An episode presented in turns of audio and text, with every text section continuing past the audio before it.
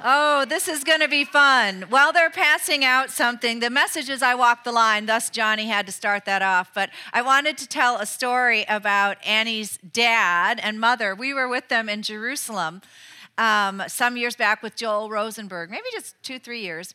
And um, it was super cool. We all met, um, we came from different hotels, kind of met in this driveway, took a caravan down to the old city, walked around the old city, and then we were headed to lunch at a place I'd never been. And we ate lunch, and then we were going to this recording studio that overlooked the city.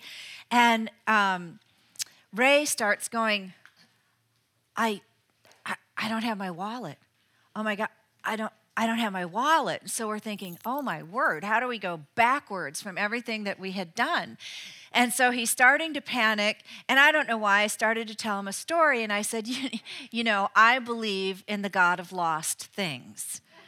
And I said, You know, the woman who lost the piece of gold and prayed and found it, and the prodigal, and God brought him back, and God can find lost things. Let me tell you this story. I said, One day I was in. Uh, department store like a Nordstrom's, and I was helping my daughter in law pick out uh, accessories for an outfit. And I took off a diamond stud earring from my ear and I placed it on the counter while that little voice inside of me was going, Don't do it, don't do it, don't do it. You're going to forget it. And I was trying on these baubles and um, I get them on my ear. And uh, the day goes on, I come home, it's dinner time, and I go, oh, I left the earring. And I'm going, oh my gosh, oh my gosh. And so I'm trying to call, but nobody's answering, so it's too late. And this is when your 30 year old, 30 year old son gets a chance to bring back to you everything you've ever given to him. And he goes, Mom, I cannot believe you did that. You're never going to find that, you know, just, you know, oh, great, thank you doom and gloom little cloud. And so I turned to him and I said, My God is a God of lost things. And I'd given this, He can find anything and blah, blah, blah, blah, blah. And as I'm doing this, I'm realizing getting further and further out on the limb, right? Because now as you're doing this, this earring better show up. So I go, Lord, I just pray that you'd find my earring and blah, blah, blah, and it will be safe and da, da, da, da. And then I'm like, oh my you know, like you're now dangling over this. So I called the next morning. She had found the earring and I got it back. So I'm telling Ray about this when he's got his wallet lost in Jerusalem. So your dad goes, Oh God of father of Abraham, Isaac, and Jacob, the God of lost things, find my wallet. And then I'm like, oh no, now it's happening again. What if we don't find the wallet? And I just told him this whole story, and he said this prayer because I inspired him. So I am the whole day just like this oh, the wallet, the wallet, the wallet. So I'm like, call me. When you get back to your room, just call me. So he calls me and he goes, no wallet. I guess God doesn't love me. no, this was not the message. Well, eh, they rang his room and they said he had left his wallet in a taxi cab who returned it and it was down at the concierge and he got his wallet back. And so I was like, oh, thank you, Lord. Now, I cannot tell you because of this how many times people call and say, will you pray because I lost? Um, I think the long and short of it is that we should pray and that God can do anything and His grace is sufficient, and so that we should always call out on Him. So that was a little side story as you were getting your goody. Um, I walk the line. I'm coming out of Ephesians chapter 5 if you want to turn in your Bibles there. We'll get to grace in the midst of this passage. But let's read a little bit of it. Ephesians 5, verse 1. Therefore, be imitators of God as dear children and walk in love as Christ also has loved us and given himself for us, an offering and a sacrifice to God for a sweet smelling aroma. But fornication and all uncleanness and covetousness, let it not be named among you as not fitting for saints, neither filthiness, nor foolish talking, nor coarse jesting, which are not fitting but rather giving of thanks. For this you know that no fornicator, unclean person, nor covetous man who is an idolater has any inheritance in the kingdom of Christ and God. Let no one deceive you with empty words, for because of these things the wrath of God comes upon the sons of disobedience. Therefore, do not be partakers with them. For you were once darkness, but now you are light in the Lord. Walk as children of the light. For the fruit of the Spirit is in all goodness, righteousness, truth, finding out what is acceptable to the Lord, and have no fellowship with the unfruitful works of darkness, but rather expose them. For it is shameful even to speak of those things that are done by them in secret, but all things that are exposed are made manifest by the light. For whatever makes manifest is light. Therefore, he says, Awake, you who sleep, arise from the dead, and Christ will give you light.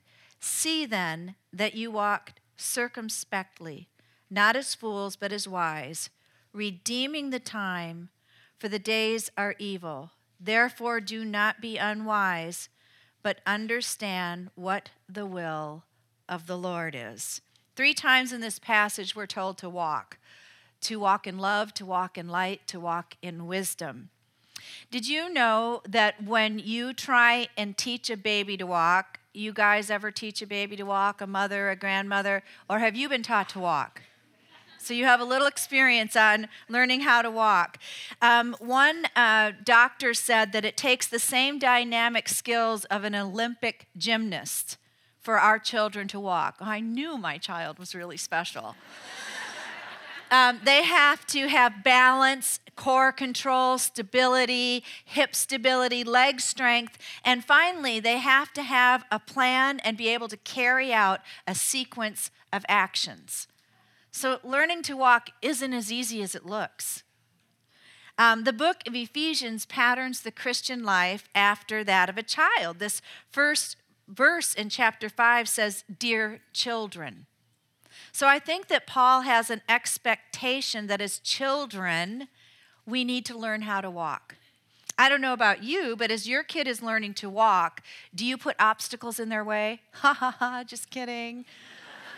Curl up the rug, you know, or you uh, try and push them a little bit, tilt them, stick your leg out. I mean, are you. No. When you're trying to teach your kids to walk, you're being very helpful, right?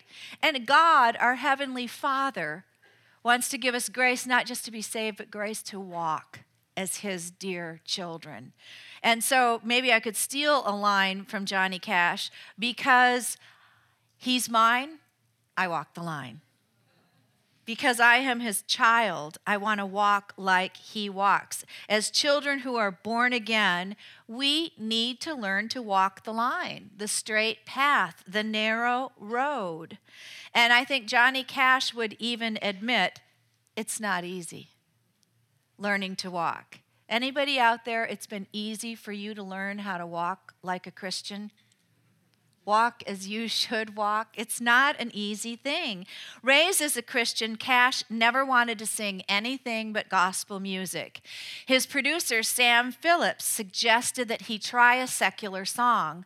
And when he did, things took off and he had hit after hit. And that's when he fell hard. With fame and fortune and females and abuses that almost cost his life if you know his testimony. But I want to say this falling down is part of learning how to walk. And that's the grace I want to give to you today. If you in your faith have fallen down, it's part of learning how to walk. And as a Christian, I'm going to say to you, we get knocked down, but I get up again. Ain't ever gonna keep me down. I get knocked down, but I get up again. It's how you teach your children, right? If they fall down, you know, just stay down, you're never gonna get it. Clearly, you're the one child on the planet who cannot learn how to walk. You encourage them to get up again and again. For an infant to learn to walk, it takes a thousand hours of practice. Ladies, don't be discouraged if it's taking a while for you to learn to walk the Christian walk. It takes practice. And in those thousands of hours, there's lots of falling down. It says once a child learns to walk, the average child will take 2,368 steps per hour with over 17 falls.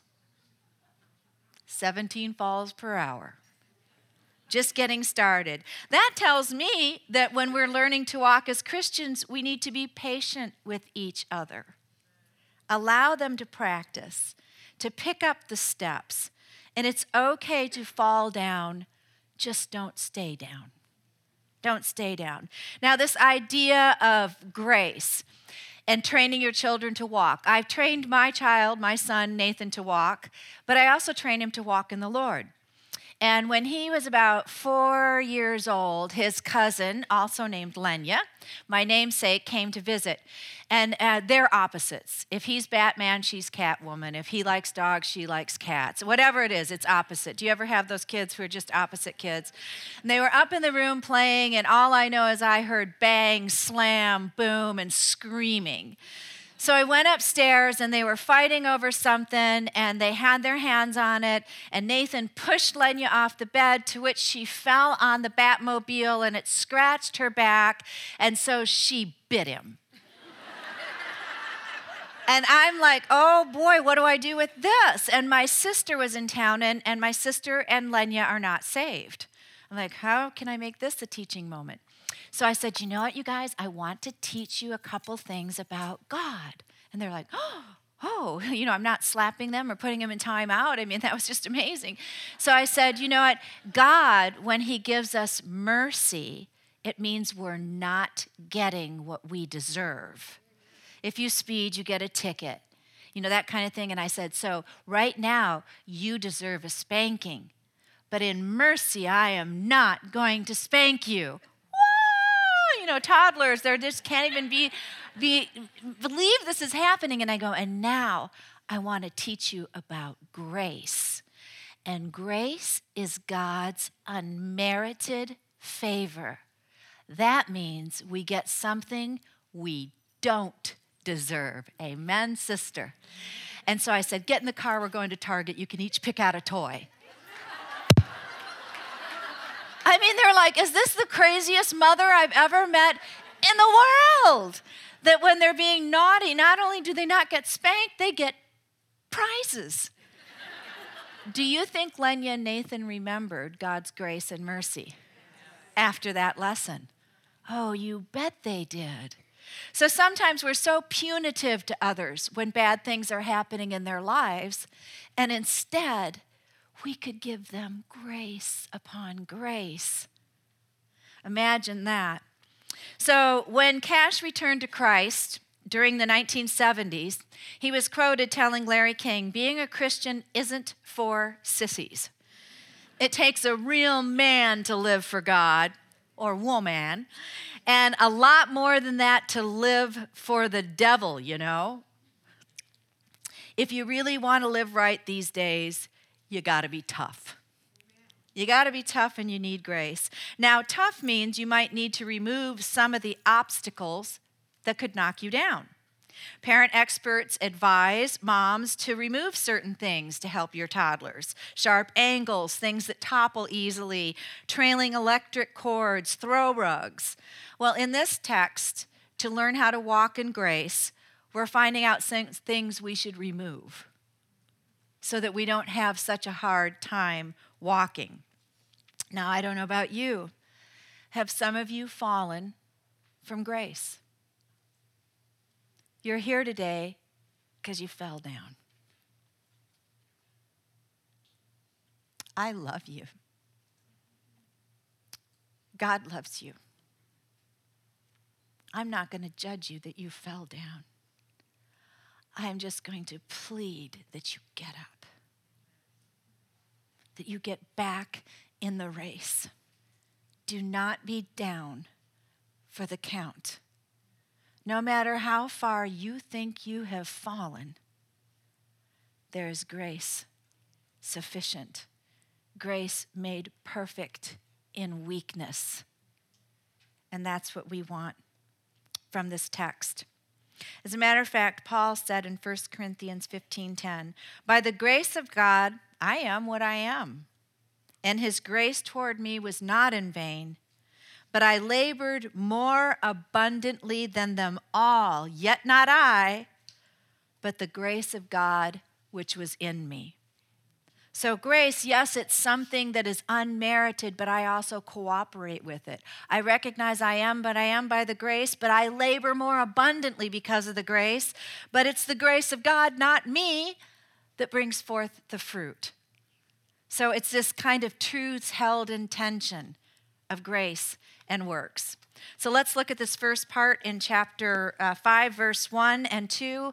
And walk in love as Christ also loved us and has given himself for us, an offering and a sacrifice to God, a sweet smelling aroma. Our first challenge is do we walk in love or lust? This could be one of the downfalls for some of you. Now it says that we are imitators. Dear children, be imitators of God. You know how children learn to draw, my grandchildren? I will copy something off the internet, a picture, and then we'll put another piece of paper on top and they'll trace.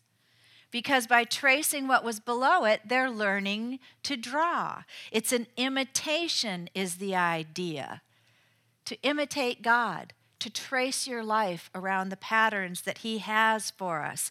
And when you first teach children to walk, you know how you hold your hands and, and they'll be in front of you and you're going, come on, come on, come on. Then experts will say, then kind of let go and then move further and further away until the child will move toward you. Well, that's the idea be uh, imitators of God. And when a child does go solo, cuddles, praise, encouragement.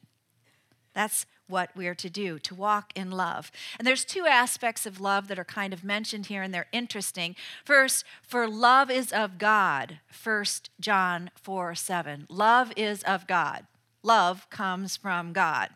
It translates love comes from God. In other words, God is the source of love, the very foundation, the fountainhead of love.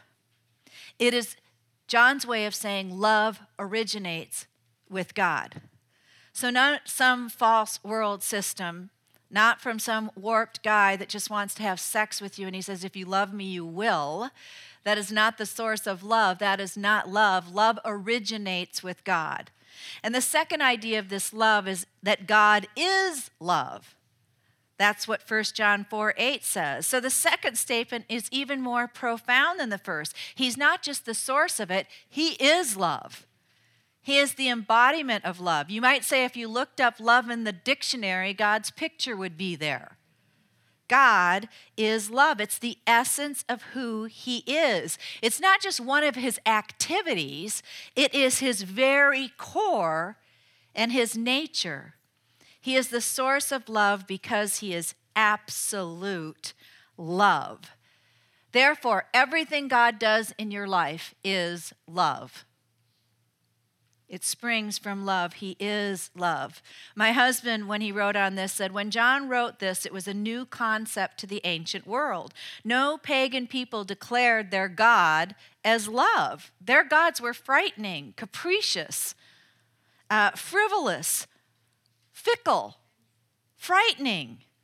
And so when John said God is love, the gospel alone reveals the Christian God is a God of love. I don't know if Muhammad is a God of love or Buddha is a God of love. God of the Bible is love. Amen. So, how do we imitate and walk in love? If we're to imitate as dear children and walk in love. And I would say we follow the example that Jesus Christ gave us, who is God incarnate, right?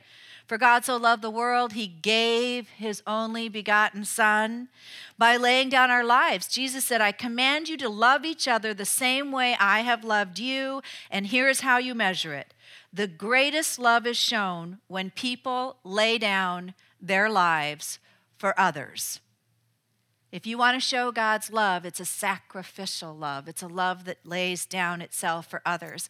I was just reading um, in the newspapers, I'm always scouring everything looking for illustrations, but also just to edify myself in the Lord. And so I was reading this article in the USA Today, and I loved it. There's a church that was called um, Crossroads Church, and this woman, uh, her name was Alyssa Ogilvie Um, she had been to church on Sunday, and on Sunday at Crossroads Church, the pastor gave everybody $5. When they passed the plate, instead of putting money in, they were given $5.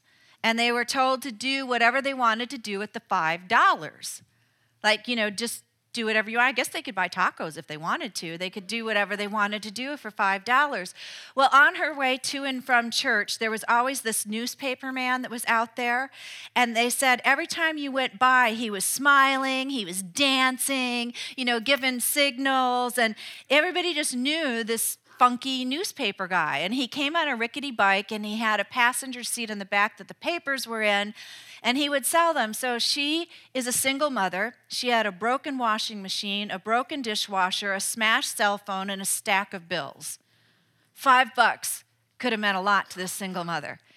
She sat down and said, Lord, what can I do with the $5? And she said, You know what I should do? I should try and raise money for the paper man. Maybe I could buy him a bicycle. So she goes on those GoFundMe pages and says, I'll try and GoFundMe. And it, I think she just called it like Go Fund the Paper Man.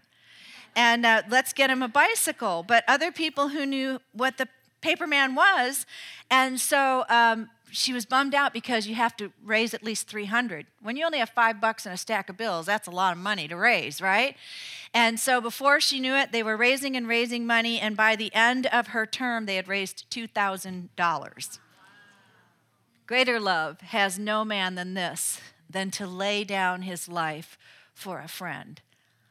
How nice if we would be that way with each other. I'll do, do laundry at my house. It's okay if your dishwasher's broken. That we would just actually give of ourselves. So we are to walk in love and not lust. This text goes on to say, but fornication and all uncleanness or covetousness, let it not even be named among you as is fitting for saints. Neither filthiness, nor foolish talking, nor coarse jesting, which are not fitting. The people of his love and grace should be impacted by it and be different, changed by it, transformed by it. Now, it talks about some of these wicked ways, what we should not have involved. It talked about sexual impulses of fornication and uncleanness. It talked about material possessions, to not be covetous or idolatry.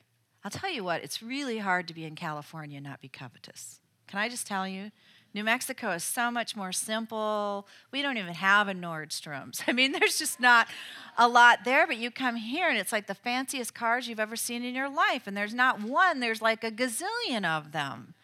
So, I mean, I sympathize that some things are probably harder in other places than home. Then it talks about conversational content, filthiness, foolishness, and jesting, which is dirty jokes. So you can walk in love or lust. You can use your word to love people, to build up people, or you can use your words to just smear the mud. Now, I have to tell you, before I got saved, I got saved when I was 20 years old. Um, I was a bartender in a discotheque.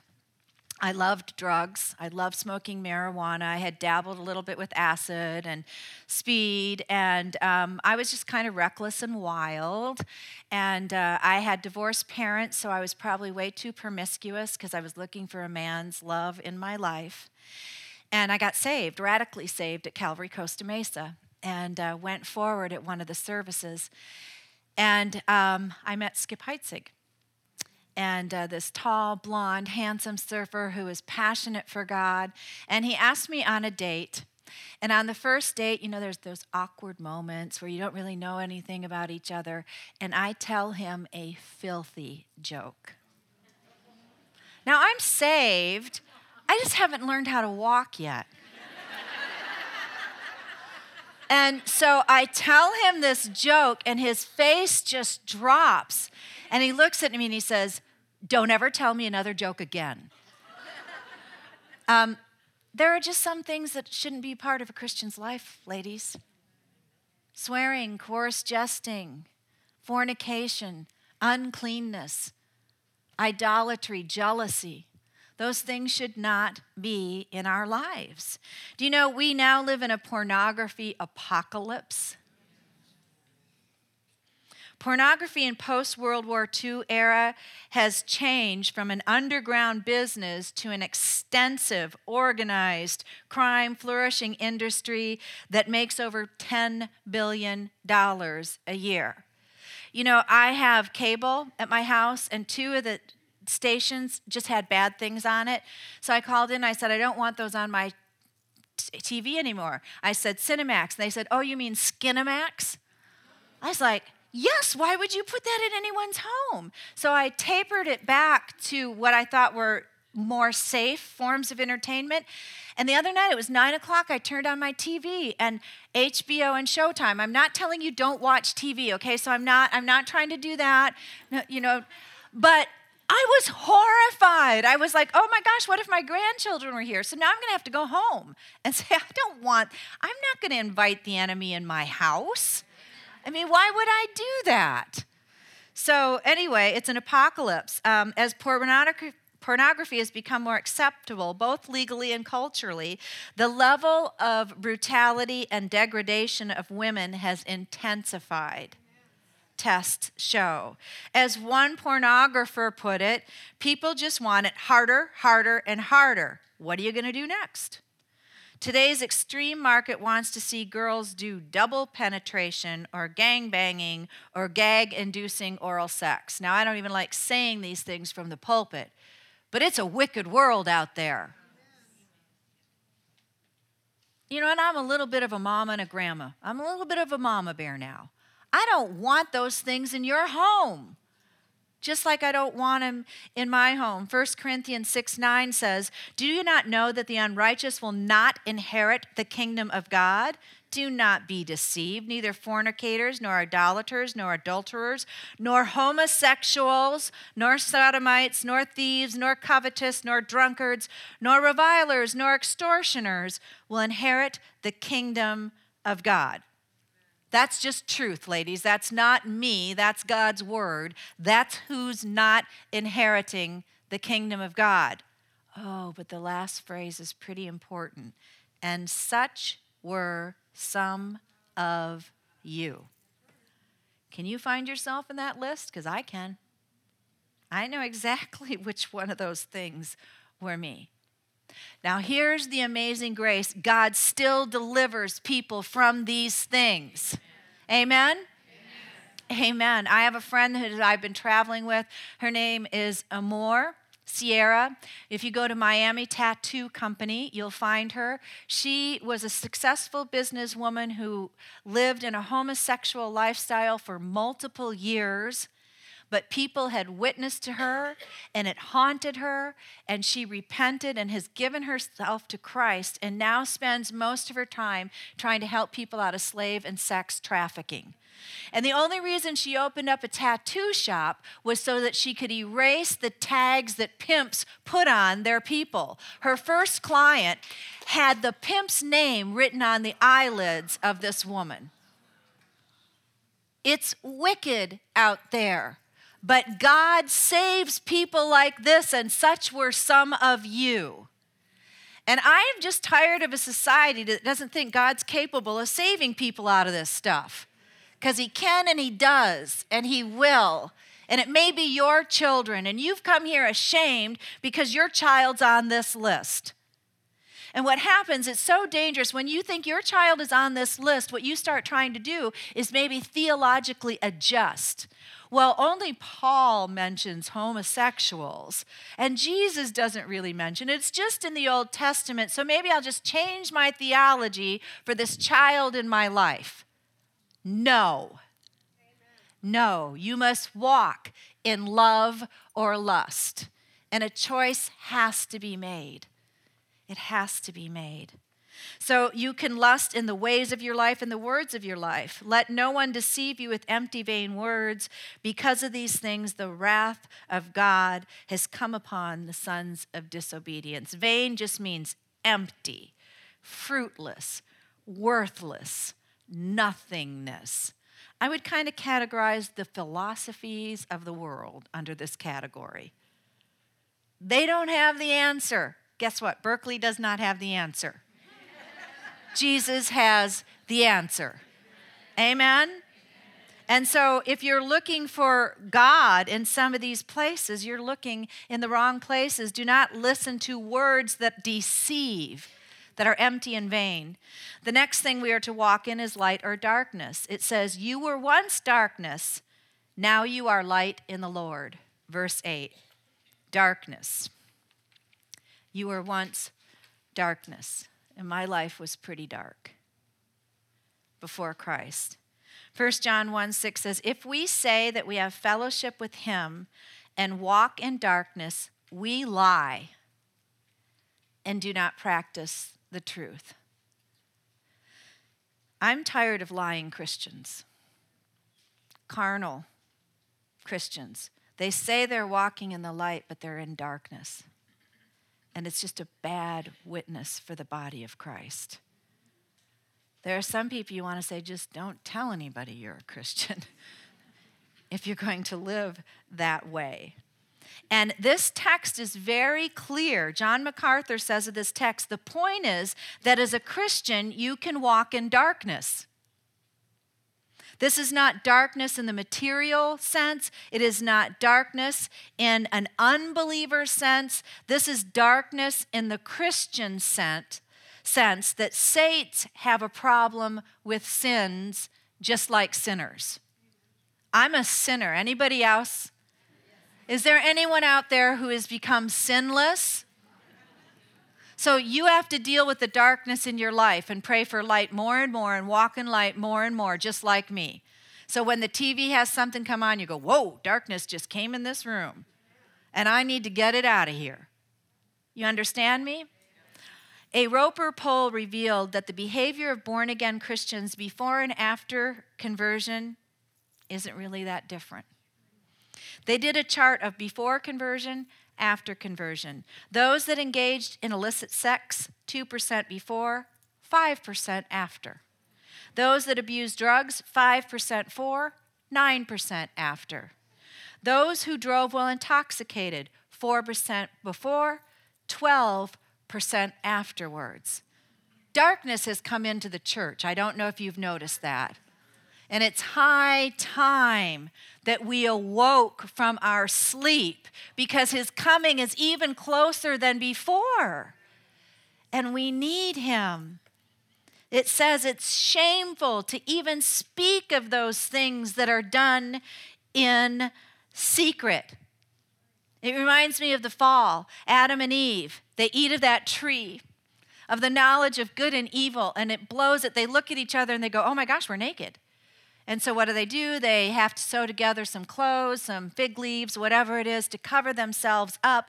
And God comes to have fellowship with them again in the cool of the evening. He's been meeting with them face to face, and they're nowhere to be found. And He yells, Adam, where are you? Could God be calling your name? Francis, where are you? Barb, where are you? That you've hidden yourself under some rote ritual, whatever it is, and you think that you're hiding your sin. Ladies, I'm going to tell you this be careful of concealment. Anything you have to hide is no bueno. You should not have to hide anything. Philip Brooks wrote, Keep clear of concealment. Keep clear of the need of concealment. It is an awful hour when the first necessity of hiding anything comes. The whole life is different thenceforth. When there are questions to be feared, eyes to be avoided, subjects that must not be touched, then the bloom of life is gone. Where are you? Why are you hiding? Now, I got to tell you, I like shoes a lot. I don't want to count how many shoes are in my closet. Um, it's just, they always fit. It's not like jeans or a bathing suit, and you just can have an attitude with your shoes, right? Shoes are just, they're awesome. And um, when Skip and I first got married, I wasn't sure how the whole finance thing worked. And, you know, I was doing the budget and I saw these shoes.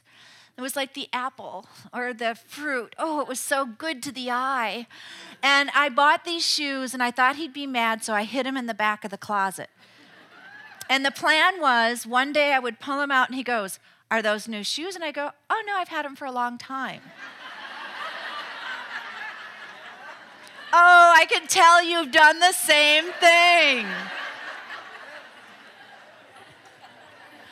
Now, the Lord busted me and said, This is not a good way to start your marriage. if you're going to start your marriage hiding shoes in the closet, we're not off on a good foot. And so I laid the shoes on the bed, and when he came home, I said, I bought shoes. And he goes, Oh, good, I'm glad, blah, blah, blah, blah. You know, there was no judgment in it. And so, um, anyway, anything I buy now, I lay it on the bed. I'm not trying to be a cheaty cheaterton ever. So, um, those who walk in darkness deceive others when you're concealing. Living a lie misrepresents the Lord. People will see you and think that Jesus is a phony because you are. When you walk in that darkness, you misrepresent the Lord. Number two, you misdirect the lost. People are looking for light and direction, and they'll look at you and think, that must be the light. And you're leading them into darkness. So you can walk in darkness or in daylight verse 9 and 10. For the fruit of the Spirit is in all goodness, righteousness, and truth, finding out what is acceptable to the Lord. In life, there are opposing forces, ladies light and darkness. It says in 1 John 1 7, if we walk in the light as he is in the light, we have fellowship with one another, and the blood of Jesus, his son, cleanses us from all sin. Okay, so that idea of concealing things. When you start hiding things, it impacts your fellowship. You will avoid fellowship. You will avoid other Christians. You will avoid your Bible because it's light. And so you're hiding something, it's like, what? No, you know, close that thing. You come around other Christians who are light, you're like, no, don't want that seen, right? You have this choice, and we need to walk in the light. Walk means to order your behavior, it implies habitual action, not something sporadic. It's a habitual lifestyle. There's a difference between meandering around a mall and walking with forward motion to the gate at the airport. We're to walk directly. The light refers, refers to spiritual truth, and it is shown in consistent behavior, what the Bible would call good works. Remember, let your light so shine before men that they may see your good works and glorify your Father in heaven. Your good works, your love, laying down your life, that grace toward others, is light in the world. Good works equals good fruit. You have goodness, it says in this text, which is love in action. Righteousness, it's a righteous character before God. Truth means conformity to the word and will of God you can walk in the light. Oswald Chambers says, It is not sufficient for a Christian to walk in the light of his conscience, but to walk in a sterner light, the light of the Lord. And we are to shine it wherever we go. So we can walk in love or lust, in light or darkness, and then he finally in this text, we can walk in wisdom or foolishly.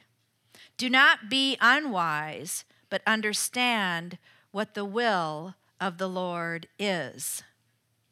Now, um, to walk, to teach people to walk upright, sometimes uh, teachers will tell you to put a book on your head to learn how to walk upright. Um, I was watching a late night show, so I'm not condemning TV. It was Stephen Colbert, and um, Stephen Colbert was learning how to walk with a book on his head. You might want to look at that for a minute. So we might need to learn how to walk straight And sometimes you go off the path and maybe someone else's hand helps us. And I might just say this you don't need to put the Bible on your head, you need it in your head. you need to walk as wise, not as fools, and the word is what makes you wise. That's what David said By your precepts, I'm wiser than my teachers. To walk circumspectly means to look around, to be aware. It carries the idea of precision and accuracy, that you walk with exactness, that you know where you're putting your next foot. Paul said in Colossians 4 5, walk in wisdom to those who are outside. Outside what? What did he mean? Outside the faith, outside the church. We need to walk wisely in the mall, wisely at the theater, wisely in school, wisely. When Paul wrote this to Christians, Christianity was a minor religion. People really didn't know about it.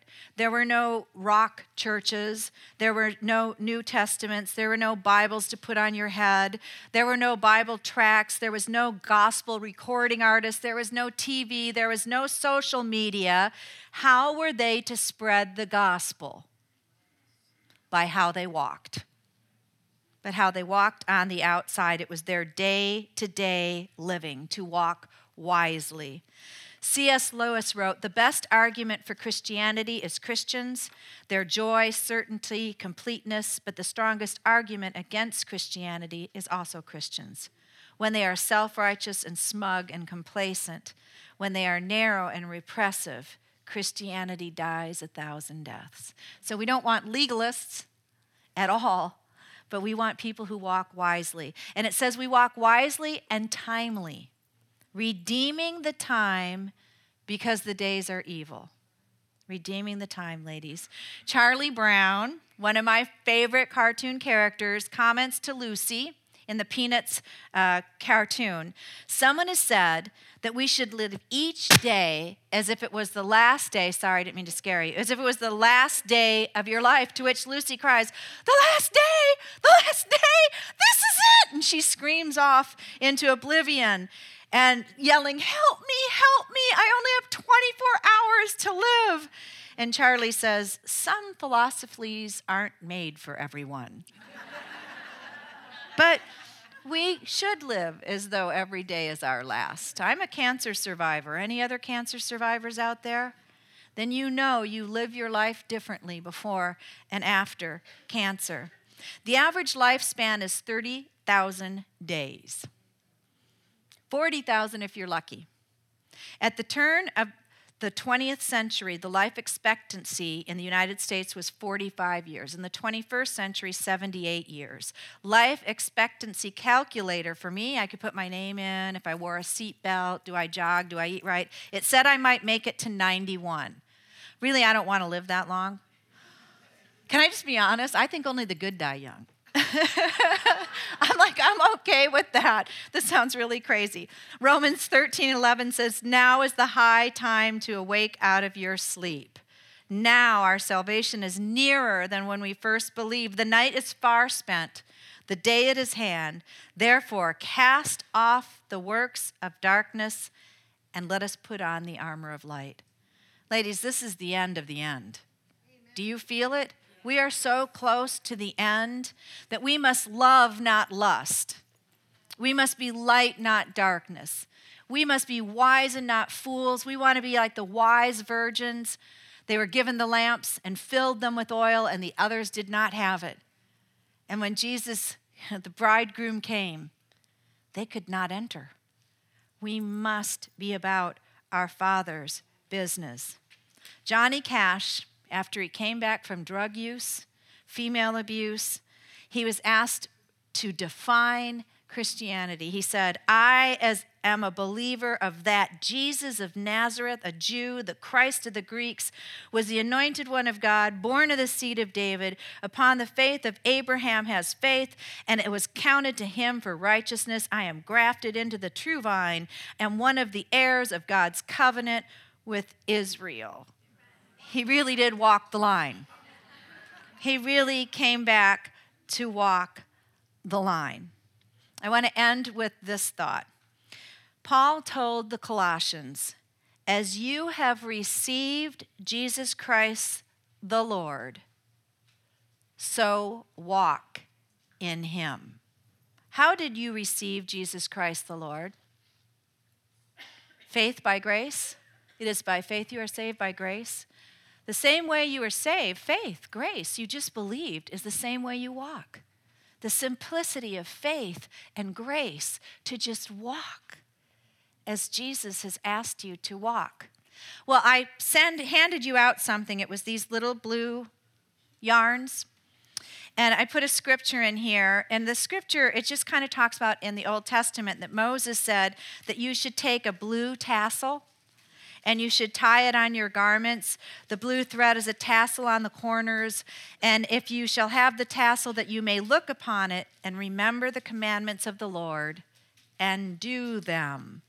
And that you may not follow the harlotry to which your own heart or your eyes are inclined, and that you remember to do his commandments. I think what I'm asking you today is will you walk the line? I've given you a blue line tie it around your wrist, around your garment, your buttonhole, whatever it is. When it falls off, it falls off. This isn't legalistic. But I'd like you to leave here remembering that by grace, you will walk the line. Let's pray. Lord, thank you that your grace is amazing. But it's not something to be taken lightly. We don't have that greasy grace, Lord, that is a excuse for sin. But we have a grace like Paul that he says, I am what I am, and I've labored and I've strived, and God gets all the credit because it's by his grace that I've done what I've done. And so I pray that you'd pour grace upon grace in the lives of these women. And they're learning to walk, and some of them have stumbled. Some harder, some further than others, Lord. And I pray today that they would get back up and that we would show them grace. We would hold their hands and help them to be upright again, Lord, not judging. I mentioned pornography, and while your eyes are closed, if there's anyone that pornography is impacting your home, could be you, might be a spouse or a child, but if that's an area that's going to trip up your home, can you raise your hand so I can pray for you? Bless you. God bless you. And you, and you, and you, and you, and you.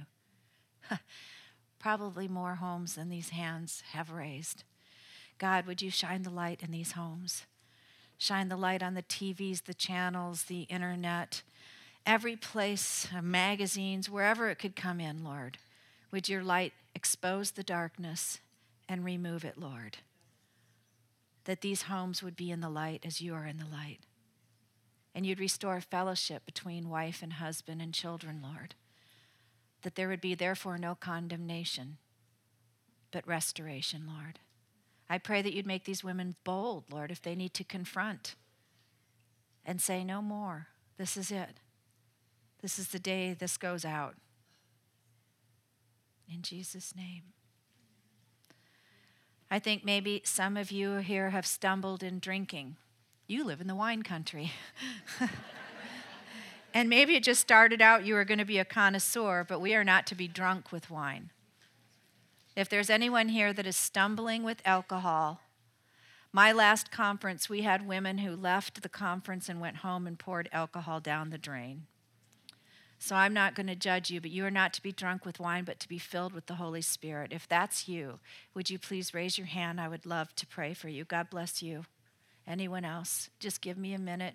God bless you. Anyone else?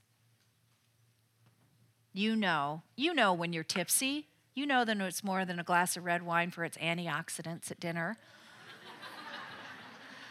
Is there anyone else here that you're having a problem with drunkenness? Make this right with God. Take it out of concealment. If you're hiding it, how much you've had, where you have it, then you probably have a problem. Anyone else? This is your chance. Reach out to the hem of God bless you of his garment. Be set free.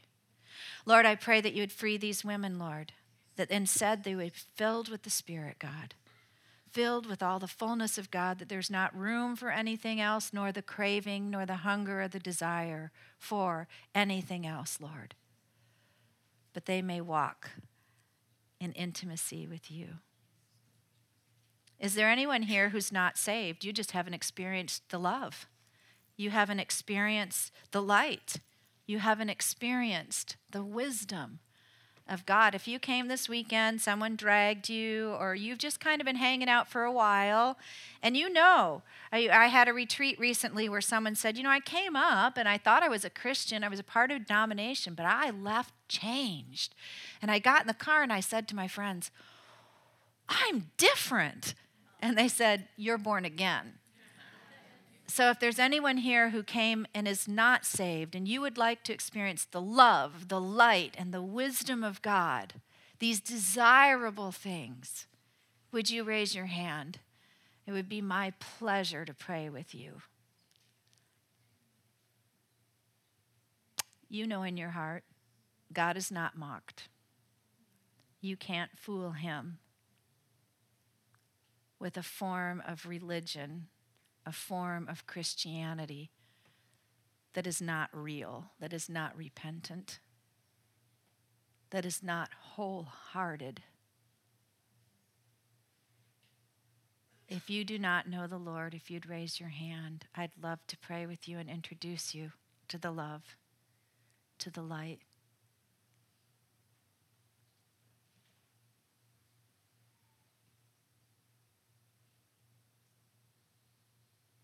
I'm going to give this a minute. I'm willing to wait. All the angels in heaven and earth rejoice when one person turns. And you know, this would be worth every penny, every minute, every mile for these ladies if there's someone here that wants to reach out a hand to Jesus. He is mighty to save and to save from the utmost. I see tears. I have a feeling they're tears for people that are with them. I'm going to ask you again if you don't know Jesus, if you'd raise your hand.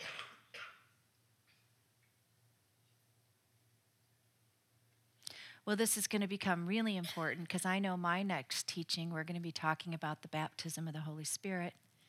So you'll know how to walk and have the purpose and the energy and the power to walk.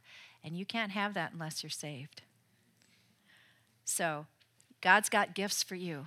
But if you withdraw your hand now, it's hard for Him to give you any more gifts.